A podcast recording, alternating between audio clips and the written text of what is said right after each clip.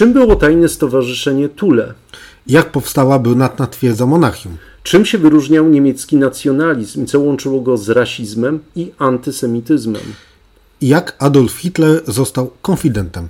To wszystko usłyszycie w najnowszym odcinku na kanale Międzywojnie.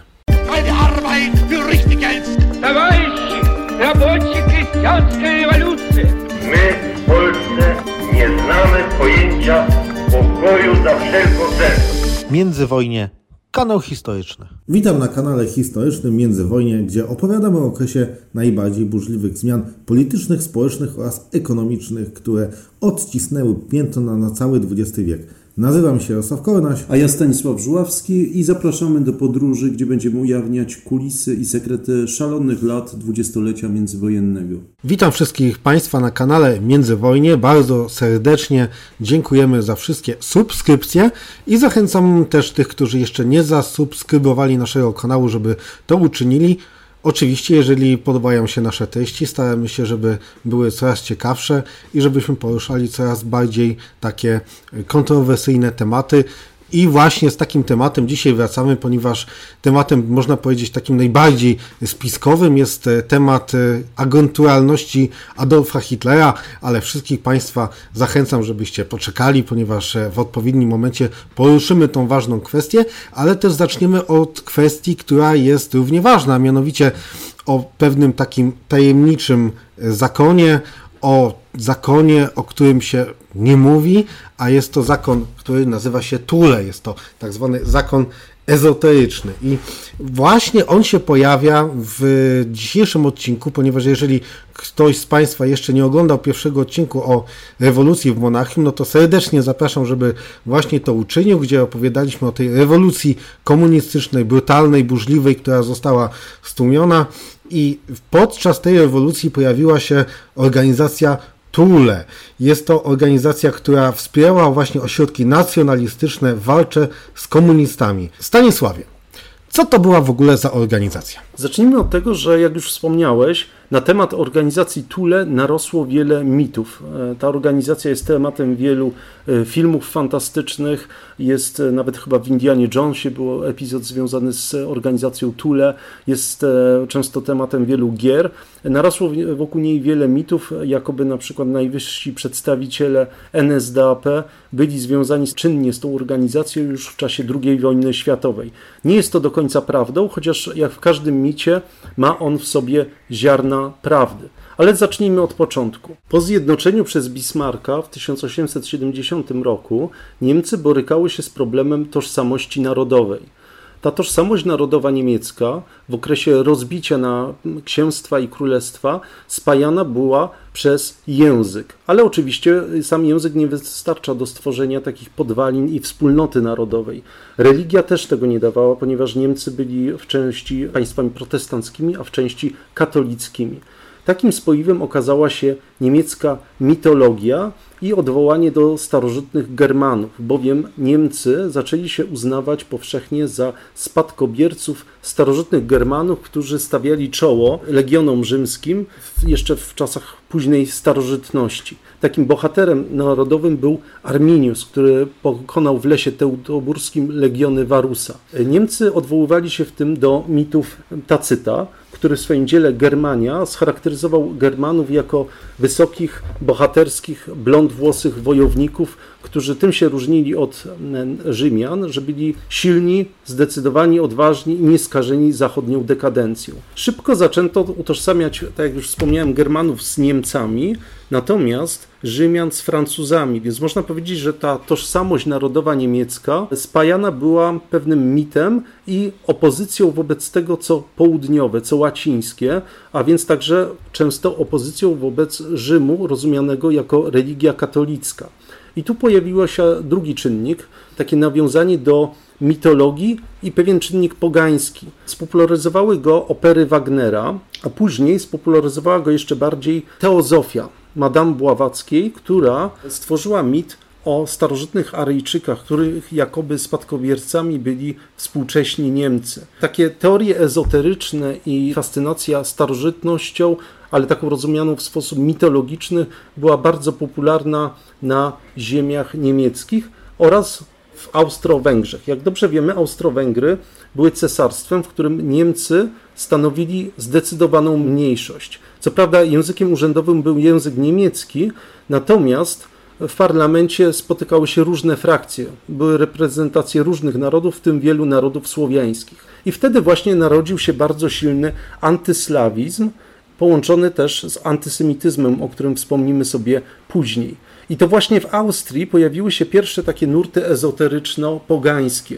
Reprezentowane były przez takie postaci jak Guido von List i Lanz von Liebenfels. Obie postacie były bardzo ekscentryczne, bardzo niszowe, natomiast miały później istotny wpływ na swoich niemieckich spadkobierców ideowych.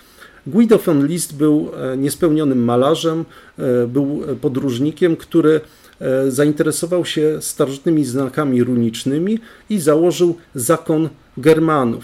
Jego następca, Lanz von Liebenfels, również Austriak, był mnichem cysterskim, który został wydalony z zakonu, a który też, to warto wspomnieć, przejawiał silne tendencje homoseksualne. W swoich dziełach, czy raczej w takich paranaukowych teoriach, rozwodził się nad temat wyższości rasy aryjskiej czy nordyckiej, szerzej mówiąc, którą utożsamiał oczywiście z Niemcami. I ci właśnie twórcy, tacy jak e, właśnie Guido von List i Lanz von Liebenfels, uznali, że przyszłe Niemcy muszą być zrealizowane w formacie tak zwanym Grossdeutschland, czyli Wielkich Niemiec, polegającym na zjednoczeniu Austrii i Niemiec. Ale te Wielkie Niemcy miały się składać wyłącznie z ludzi o korzeniach także rasowych korzeniach niemieckich. Równolegle w samych Niemczech rozwijał się nurt antysemicki. Takim głównym przedstawicielem był Theodor Fritsch, który na gruncie ekonomicznym postulował ograniczenie dostępu Żydów do większości dziedzin życia społecznego, zwłaszcza gospodarczego. Tenże Theodor Fritsch też w wydawanym przez siebie piśmie Hammer, czyli Młot, postulował walkę z żydowskością pojmowaną jako też odrębność rasowa tego narodu. Theodor Fritsch szybko stanął na czele pewnego rodzaju zgrupowania środowisk rasistowsko-nacjonalistycznych. Tak zbiorczo nazywano je środowiskami folkistowskimi od słowa folk, czyli naród. Ale słowo to miało podwójne znaczenie, bo oznaczało też lud. I folkiści utożsamiali naród z rasą. Tym samym różnili się od innych nacjonalistów europejskich, dla których naród składał się z ludzi mówiących tym samym językiem i przyznających się do tego samego kręgu kulturowego. Natomiast u folkistów bardzo wcześnie, na długo jeszcze przed Hitlerem, pojawiło się to rozróżnienie na etnicyzm, na to, że członkami narodu tak naprawdę są ludzie, którzy są związani więzami krwi z danym narodem. I bardzo wcześnie pojawiły się postulaty oczyszczenia rasowego. I związanego z tym bardzo często antysemityzmu. Tenże Theodor Fritsch założył organizację Zakon Germański. Ta organizacja, na której czele stanął Filip Stauf, a później Hermann Pohl, e, stała się takim zalążkiem późniejszej organizacji Tule. Ta organizacja, Zakon Germański, miała szereg rozgałęzień, filii na terytorium całych Niemiec, głównie w dużych niemieckich miastach, także i we współczesnym Wrocławiu ale także w Monachium. I tu docieramy do korzeni organizacji Tule. Początkowo ta organizacja, ten oddział został założony pod koniec I wojny światowej przez zdemobilizowanego żołnierza Waltera Nauhausa, który był z zawodu rzeźbiarzem. Ta organizacja liczyła sobie kilkuset członków, i oficjalnie została poświęcona loża tej organizacji, ponieważ mówimy tu o loży, ponieważ była zorganizowana na wzór masoński. Według Fricza nacjonaliści powinni się gromadzić, naśladować e, masonerię. To znaczy, walcząc z spiskiem masońsko-żydowskim, według nich, powinni używać tych samych metod. Więc były to organizacje tajne, które zewnętrznie dla, dla całej reszty charakteryzowały się tym, czy, czy, czy formalnie służyły temu, by kultywować i badać starożytności germańskie. Temu właśnie służyła organizacja Tule. Natomiast nieformalnie miały służyć też walce politycznej. Oczywiście, żeby dostać się do takiej organizacji, trzeba było przejść obrzędy inicjacyjne, trzeba było subskrybować odpowiednie pisma, takie jak Runy, Viking e, czy Reishammer, e, taka, takie pismo e, wydawane przez Teodora Fricza. Trzeba było też potwierdzić swoje korzenie jako czysto niemieckie, czyli aż do 1700 roku wykazać genealogicznie, że pochodziło się, nie miało się żadnych obcych wpływów e, w swojej rodzinie. Taki aplikant musiał też okazać swoje zdjęcie przed, jeszcze przed przyjęciem, pokazać, że jego cechy fizjologiczne odpowiadają cechom fizjologicznym typowo niemieckim. Kiedy mówimy o organizacji Thule, to w takim ujęciu właśnie związanym z rewolucją w Monachium, to została ona przejęta przez Rudolfa von Zebotendorfa, przez barona Rudolfa von Zebotendorfa, który tak naprawdę nie był baronem, był, e, nazywał się tak naprawdę Alfred Glauer i był synem skromnego urzędnika kolejowego w mieście Hoyerswerda. Co wiemy o Rudolfie von Zebotendorfie. Rudolf von Zebotendorf ukończył studia techniczne, a później miał dość ciekawą i burzliwą młodość. Pracował pokrótce na różnego rodzaju statkach jako asystent techniczny, zwiedził cały, cały basen Morza Śródziemnego, przez jakiś czas mieszkał w Egipcie, Pracował też w Turcji u boku Husajna Paszy, wysokiego tureckiego urzędnika, który współpracował z koncernem Nestle. Zebotendorf nadzorował jego posiadłości i już po pracy zainteresował się doktrynami ezoterycznymi, właśnie w które wprowadził go ów Hussein Pasza. Właśnie wtedy w Turcji popularne były różnego rodzaju stowarzyszenia ezoteryczne. Wedle relacji samego Zebotendorfa rzekomo miał być on wtajemniczony w loże Memphis Misraim, i miał zainteresować się też doktryną mistyczną sufich i derwiszy. Kiedy wybuchła I wojna światowa, Zepotentorowi udało się uniknąć wcielenia do wojska, jako że przyjął obywatelstwo tureckie. Natomiast już pod koniec wojny wraca do Niemiec. Jeszcze wcześniej pojawiał się w nich epizodycznie, gdzie w zasadzie relacje o jego życiu i jego działaniach znane są tylko z jego autobiograficznych powieści, więc do końca nie jest to jasne. Natomiast pojawia się często w kronikach policyjnych y, jego nazwisko związane z różnego rodzaju oszustwami finansowymi oraz z tym, że traktowany był jako oszust ma matrymonialny, ponieważ wrzenił się w bogatą córkę mm, bogatego kupca, dzięki którym wszedł w posiadanie sporych środków materialnych. Natomiast co istotne, w jakiś sposób spotyka on w Niemczech Hermana Pola. Obaj panowie się bardzo dobrze dogadują na gruncie właśnie tych zainteresowań mistyczno-ezoterycznych i Herman Pol mówi mu o tym, że trzeba byłoby wznowić działalność filii zakonu niemieckiego, zakonu germańskiego w Monachium. Daje mu listę 200 osób, które związane były z tym zakonem i Zebotendorf wyrusza do Monachium, gdzie nawiązuje kontakt z tymi ludźmi i wspólnie z Walterem Nauhausem odnawiają tą lożę. Pod koniec 18 roku zostaje ona oficjalnie konsekrowana w pomieszczeniach takiego luksusowego hotelu, cztery pory roku, który do dziś funkcjonuje jako hotel w samym centrum Monachium.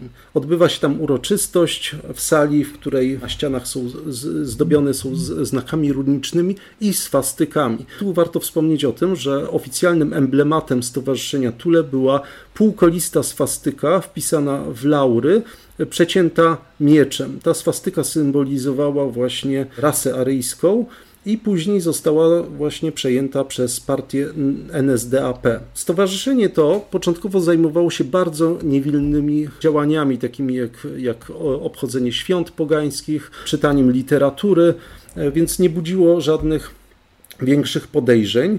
Natomiast, jak dobrze pamiętamy z poprzednich odcinków, w listopadzie 7 na 8 listopada obalona zostaje władza królewska w Monachium. Następnego dnia abdykuje cesarz Niemiec. W związku z tym odbywa się specjalne, nadzwyczajne zebranie tej loży i Zebotendorf w takim bardzo emocjonalnym przemówieniu wydaje oficjalną wojnę wpływom żydowskim, które utożsamia z komunistami i socjalistami. Od tej pory Stowarzyszenie Tule zmienia swoje e, priorytety. To znaczy, priorytetami staje się konspiracyjna walka polityczna i przejście do aktywnych działań, do organizowania kontrrewolucji wewnątrz samego Monachium.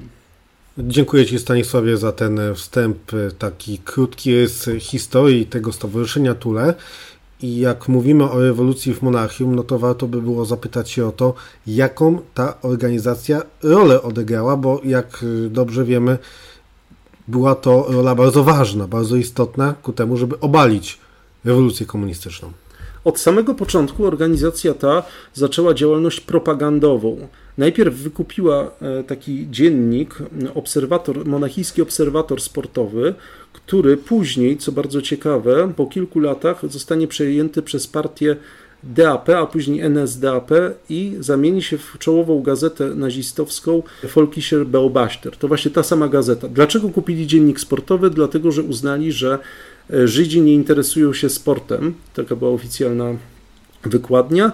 I w tej gazecie właśnie, e, za pomocą tej gazety podburzali, właśnie wzniecali nastroje antykomunistyczne i antysemickie, ale także rekrutowali nowych członków.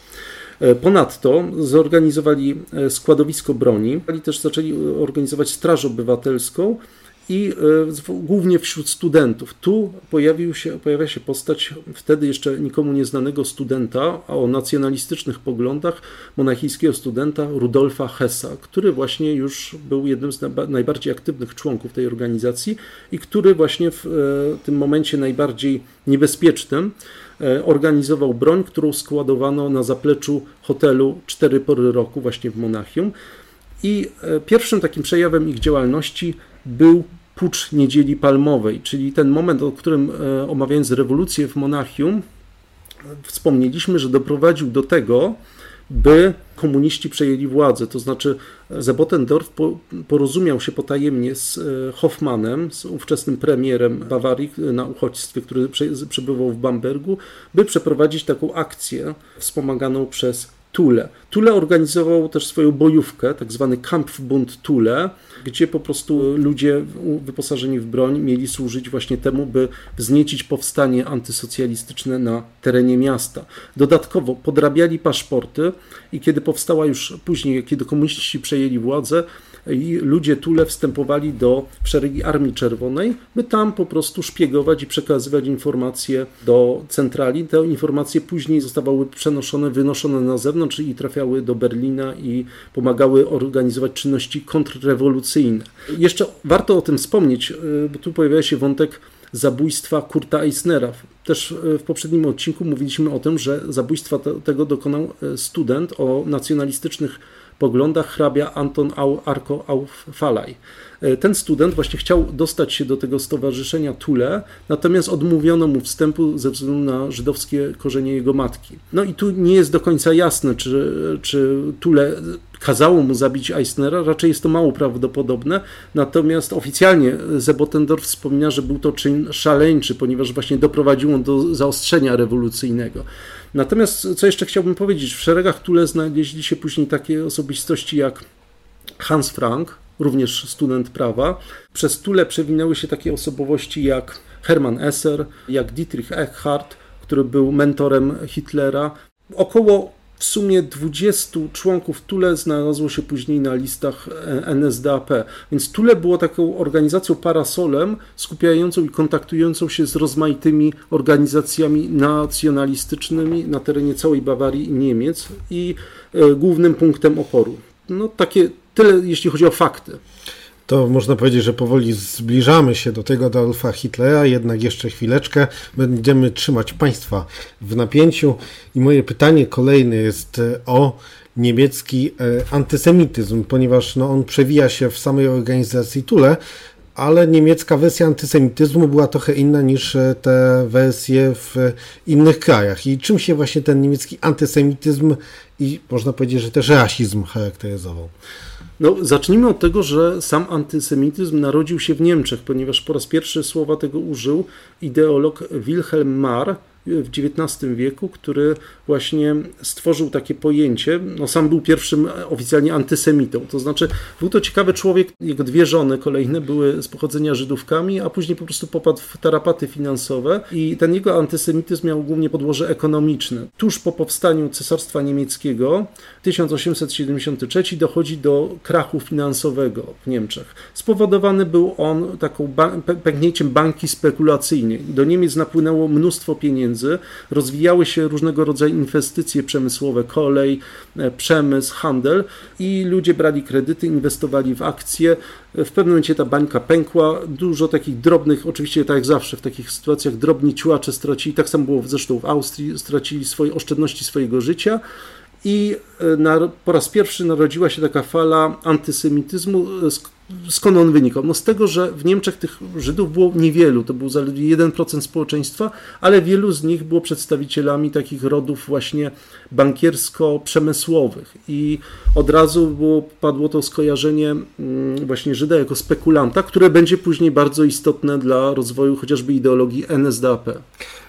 Ten kryzys wynikał z napływu reparacji ze strony francuskiej po przegranej wojnie prusko-francuskiej, z tego co pamiętam. Tak, tak, to był napływ reparacji, ale też to była demonetyzacja Bismarcka. Niemcy przeszły z parytetu srebra na parytet złota. No, jeśli chodzi o szczegóły, to można było się rozwozić dłużej, ale w każdym razie był to bardzo dotkliwy kryzys. Zresztą on objął nie tylko Niemcy, natomiast Niemcy i Austria bardzo szczególnie ucierpiały na tym. I te, wtedy też e, doszło w gospodarce do czegoś takiego, że duży przemysł i duże firmy też spekulacyjne zaczęły wypierać takich drobnych przedsiębiorców, drobnych rzemieślników i zaczęły właśnie tu zresztą wspomniany Theodor Fritsch, który był z tego co pamiętam młynarzem, on założył też taki związek młynarzy, to często wśród tych pierwszych antysemitów znajdowali się ludzie związani właśnie z takim drobnym biznesem, jakbyśmy dzisiaj powiedzieli. Natomiast później ten e, antysemityzm zaczął ewoluować w, w stronę czysto rasistowską, to znaczy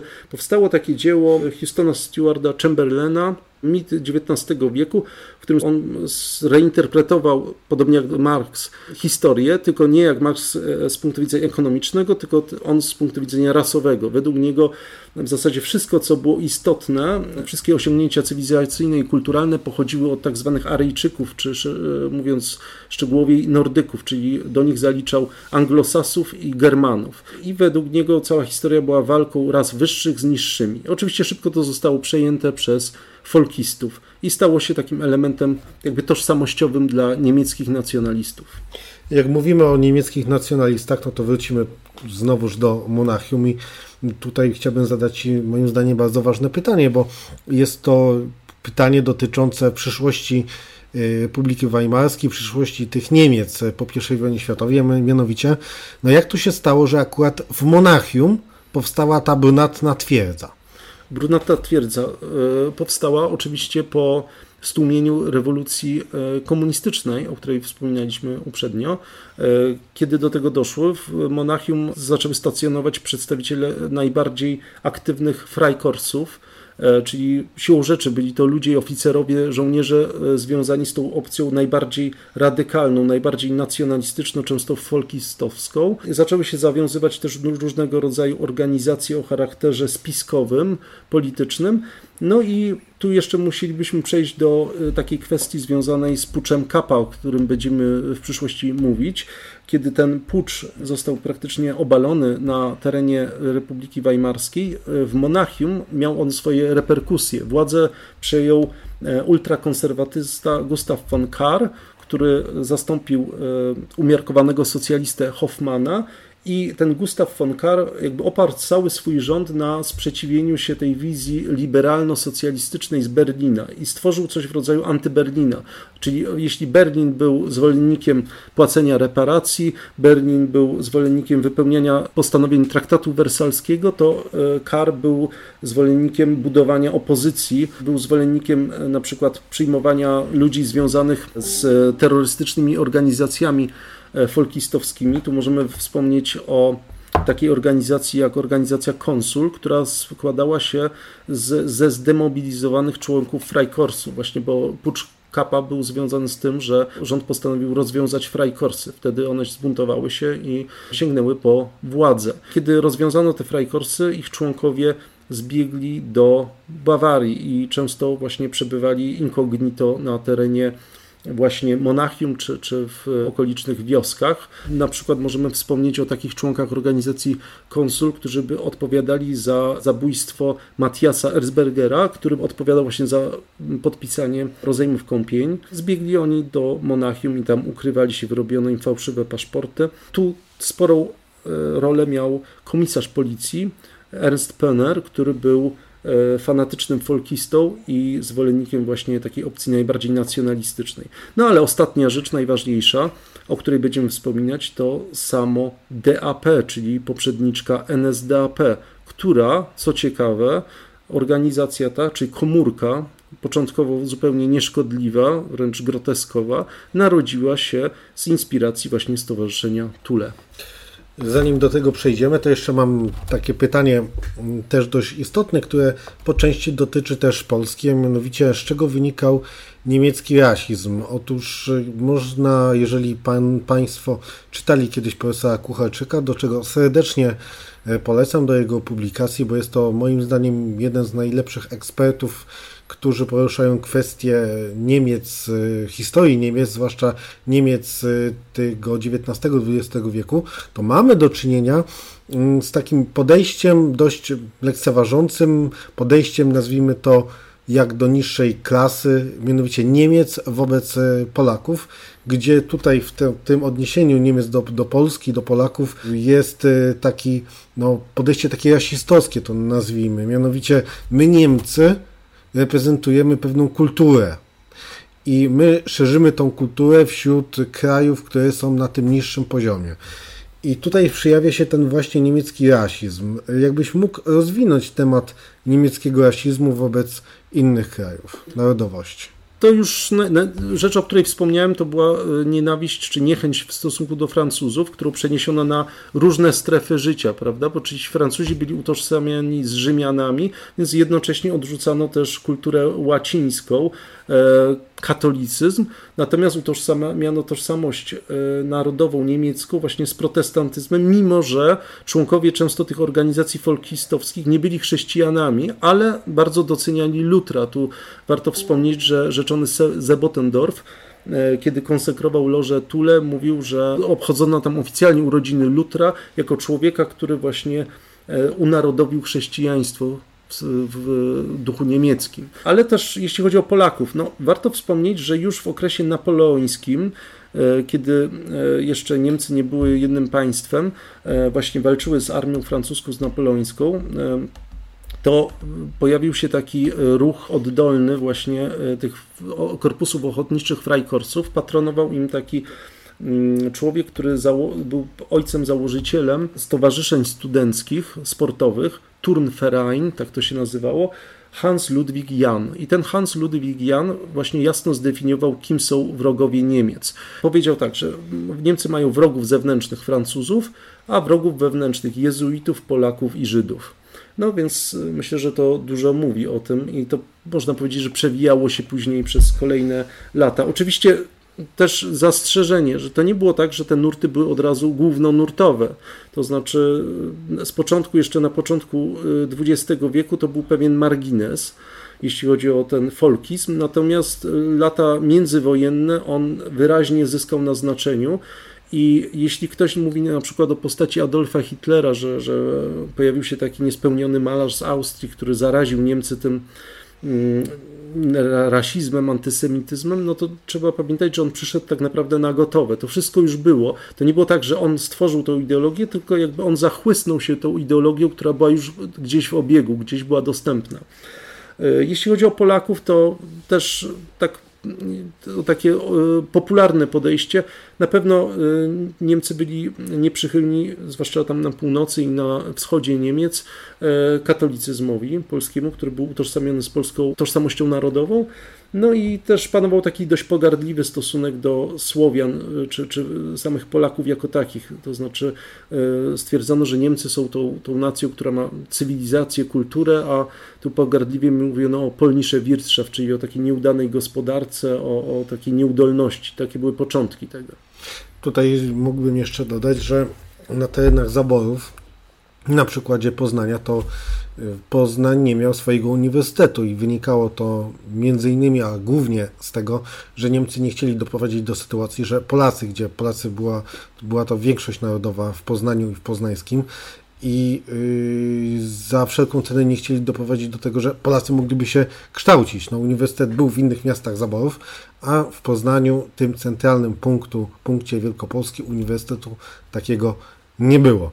I wracamy, przechodzimy teraz do głównego wątku, tego najbardziej spiskowego naszej, naszego dzisiejszego nagrania, mianowicie Stanisławie. Jak to się stało, że Adolf Hitler został konfidentem? jaka była jego rola w tworzeniu się tego ruchu narodowo-socjalistycznego, ponieważ tak jak powiedziałeś, przeszedł on na gotowe. To jak to się stało, że on w ogóle pojawił się w tym ruchu nacjonalistycznym, bo tym narodowym socjalistą nie był od początku, nazwijmy, swojego takiego dojrzałego życia.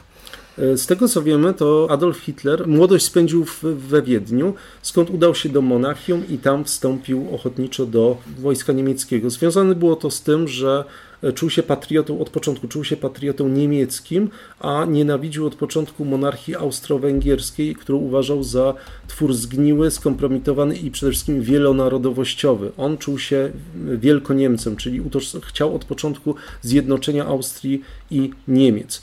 Kiedy e, wojna się skończyła, tu musimy niestety polegać tylko i wyłącznie na jego relacjach, e, to przeżył on wielki szok. E, oczywiście znalazł się jako członek regimentu lista monachijskiego, znalazł się w Monachium i jego największą troską wtedy było uniknąć demobilizacji, ponieważ w zasadzie cała jego kariera dotychczasowa była związana z wojskiem. Do, służył on stopnia kaprala i udało mu się, pozostał w koszarach i z tego co wiemy, musiał być członkiem Armii Czerwonej. Kiedy w Monachium doszło do rewolucji, to po prostu musiał być e, lojalny wobec nowych, zmieniających się rządów. E, są nawet zdjęcia e, pokazujące kondukt podgrzebowy Kurta Eisnera, gdzie pojawia się człowiek o rysach bardzo podobnych do Adolfa Hitlera. Część historyków twierdzi wręcz, że to on sam, oczywiście z czerwoną opaską na ramieniu. No później siłą rzeczy musiał gdzieś służyć, służył w armii, więc musiał być też członkiem Armii Czerwonej. Oczywiście kiedy żołnierze Freikorps otaczały Monachium i dochodziły w zasadzie do rzezi tej Armii Czerwonej, jest wiele relacji pokazujących to, że żołnierze tej Armii Czerwonej często zdejmowali opaski i zmieniali z czerwonych na białe. No było to oczywiste, ponieważ e, ci żołnierze nie byli e, ideologicznie e, związani z komunizmem w żaden sposób, po prostu wstępowali tam, ponieważ Armia Czerwona gwarantowała pracę, Armia Czerwona gwarantowała wyżywienie i dostęp do żywności, więc była pewnego rodzaju opcją. To było bardzo ważne akurat w tym okresie. Tak. Natomiast co dzieje się później, kiedy ten eksperyment komunistyczny ulega zniszczeniu, nowe władze postarają się zdusić w zarodku każdy przejaw konspiracji komunistycznej, bolszewickiej, i powołane zostaje takie stanowisko Vertrauensmann, czyli mężów zaufania, którzy po prostu w oddziałach zdają relacje z tego, jakie są nastroje polityczne wśród ich kolegów. No, moglibyśmy powiedzieć współcześniej, że to jest rodzaj konfidenta, ale też takiego konfidenta, który też ma takie zadania nauczające, czyli on po prostu przeprowadza dyskusje z żołnierzami i e, stara się ich nastawić patriotycznie. No i oczywiście Karl Mayer, e, dowódca Hitlera, zauważa w nim spory potencjał oratorski. Hitler e, otrzymuje taką posadę i z ramienia armii udaje się na kursy szkoleniowe dla takich właśnie żołnierzy, które mają ich nastawić patriotycznie. Jednym z wykładowców jest e, pewien ideolog, który później znajdzie się na listach Stowarzyszenia Tule. Tym ideologiem jest Friedrich Feder. Friedrich Feder był to niespełniony ekonomista, który stworzył taką teorię niewoli odsetek. To znaczy, on był bardzo y, mocnym krytykiem kapitalizmu procentowego banków i początkowo starał się nawet do tych swoich teorii przekonać rząd Kurta Eisnera, ale nie było zainteresowania z tamtej strony, więc później znalazł się w orbicie partii DAP, i też został wykorzystywany właśnie przez Reisberę do takich kursów przygotowawczych. I tam właśnie, co ciekawe, spotyka Hitlera. Hitler dostaje za zadanie odwiedzać spotkania różnych partii politycznych, które wówczas bardzo licznie wykwitają na terenie Monachium, głównie w lokalnych piwiarniach. Pewnego dnia trafia na spotkanie partii DAP, na której znajduje się dosłownie kilku członków i tam omawiane są kwestie ewentualnego wyjścia bo na, e, autonomii e, państwa, e, potencjalnego państwa bawarskiego. Hitler wdaje się w burzliwą dyskusję z tym gościem. Zostaje zauważony przez twórcę tej partyjki, Antona Drexlera, ślusarza, który wręcza mu swoją broszurę programową, książeczkę Moje polityczne przebudzenie. No i Hitler według swoich relacji zastanawia się kilka dni nad tym, czy wstąpić do owej partyjki, no ale później uznaje, że wygląda ona tak żałośnie i tak niepozornie, że paradoksalnie to jest jej zaleta, ponieważ pozwoli mu ona być taką dźwignią, dzięki której jego kariera rozkwitnie. Przystępuje do tej partii i bardzo szybko podnosi jej budżet, finansowanie i zaczyna przyciągać liczne audytorium swoimi płomiennymi przemowami i zostaje nazwany doboszem partyjnym, czyli takim człowiekiem od propagandy, naganiaczem. Tu warto wspomnieć, że Anton Drexler był to dość prosty człowiek, który działał z polecenia Karla Harrera, dziennikarza, który z kolei został oddelegowany ze strony Stowarzyszenia Tule. Stowarzyszenie Tule zakładało różnego rodzaju komórki, które miały przyciągać różne grupy społeczne do idei nacjonalizmu. Jedną z takich komórek była partia o nastawieniu robotniczym, ponieważ postanowiono stworzyć kontrofertę dla proletariatu, czyli stworzyć ofertę nacjonalistyczną, kontrofertę wobec komunistów. I jedną z takich ofert było właśnie DAP, które szybko przekształci się w NSDAP. Czyli można powiedzieć, że konfident, osoba, która donosiła na swoich, nazwijmy to kolegów, staje nagle jako przywódca tej partii, ale dochodzi tam jeszcze też do rozłamu. Tak, dochodzi do rozłamu, ponieważ w pewnym momencie y, Hitler staje się niewygodny dla Antona Drexlera. E, on ma takie plany, by zjednoczyć się z innymi partiami, ponieważ to nie była partia, jedyna partia o charakterze narodowo-socjalistycznych. Takich partii było kilka. Postanawia zjednoczyć się z jedną partią, nie informując o tym Hitlera. Hitler wpada w szał uznaje, że właśnie siła tej partii polega na tym, że ma swój własny 20-punktowy radykalny program i e, stosuje, Hitler stosuje bardzo ciekawy trik, to znaczy e, zamiast e, próbować negocjować te warunki, składa rezygnację z członkostwa w partii i wtedy przywództwo partii zdaje sobie sprawę, że bez Hitlera, mimo tego jaki mogą mieć do niego stosunek, są oni niczym, ponieważ no, był propagandowym przebojem. No i dochodzi do tego, że godzą się z nim, przystają na jego warunki, no a później Anton Drexler zostaje zepchnięty do roli e, honorowego przewodniczącego. Co jeszcze ważne, e, Hitler, wracając do partii, stawia warunek e, tak zwany Führerprinzip, czyli zasadę wododzostwa. Od tej pory tylko on będzie sprawował niepodzielnie rządy nad partią. I w ten sposób możemy mówić o początku NSDAP.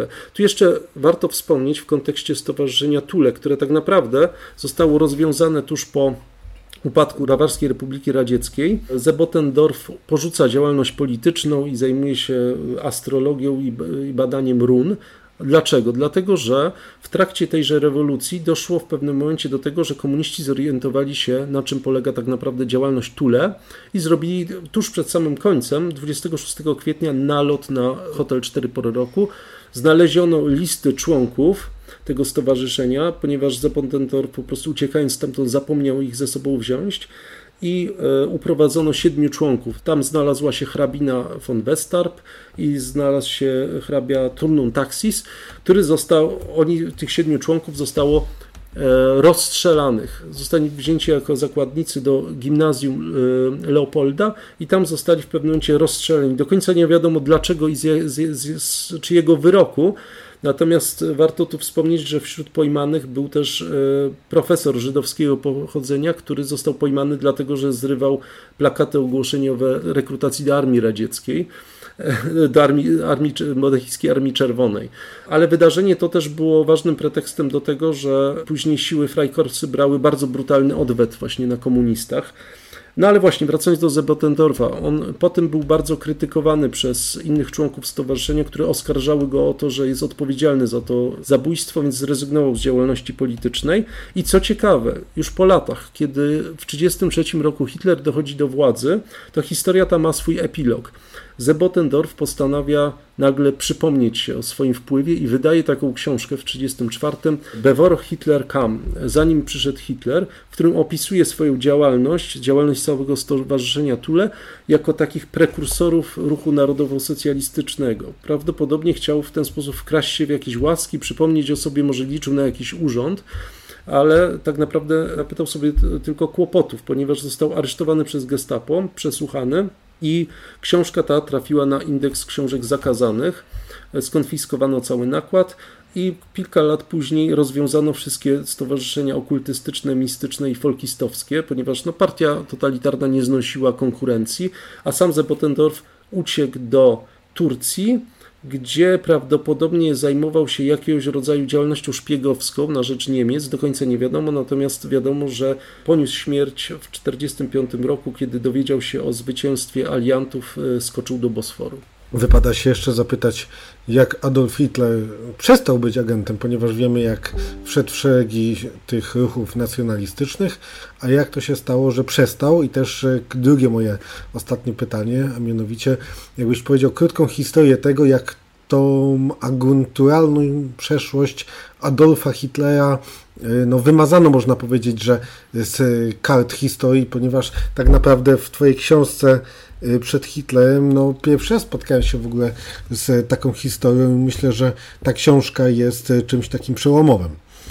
To znaczy Hitler w zasadzie, kiedy tylko przyznane zostały fundusze partyjne, wypisał się, zrezygnował z członkostwa w armii, natomiast jeśli chodzi o kamuflowanie tej działalności, to znaczy prawdopodobnie ten odwet na Zebotendorfie związany był z tym, że chciał on wymazać wszystkie skojarzenia z, z właśnie byciem konfidentem, czy w ogóle z samymi początkami tego, te, tej działalności partyjnej. No warto wspomnieć o tym, że kiedy e, już doszedł do władzy i Karl Mayer, który wtedy wyjechał do Francji, zaczął właśnie udzielać prasie wywiadów i opowiadać o Hitlerze, to później, e, z tego co pamiętam, spotkał go dość nieciekawy los. Prawdopodobnie chyba był osadzony w Dachau, więc Hitler starał się jakby wyciszyć wszystkie swoje wszystkie wspomnienia, czy wszystkie relacje związane ze swoją przeszłością, no, która była taka, można powiedzieć, mm, dość e, szara. I tak naprawdę przede wszystkim chodziło o to, żeby pokazać się jako Mesjasza, jako człowieka, który po prostu od początku do końca miał swoją wizję i ją realizował. A prawda była taka, że poniekąd do jego sukcesu Oczywiście przysporzył się jego talent oratorski, ale w zasadzie całe zaplecze zbudowali dla niego inni i przyszedł na gotowe. No myślę, że tym wspaniałym akcentem byśmy zakończyli nasze nagranie. Mam nadzieję, że Państwu e, podobała się historia. Będziemy też poruszali wątki dotyczące początku narodowego socjalizmu i o tym, jak rozwijał się ten ruch polityczny w Niemczech. Także zachęcam serdecznie, żebyście Państwo nas obserwowali. Też zachęcam do subskrybowania, lajkowania i komentowania przede wszystkim naszych materiałów, bo jesteśmy bardzo ciekawi Państwa opinii i w takim razie do zobaczenia przy następnym nagraniu. Do zobaczenia.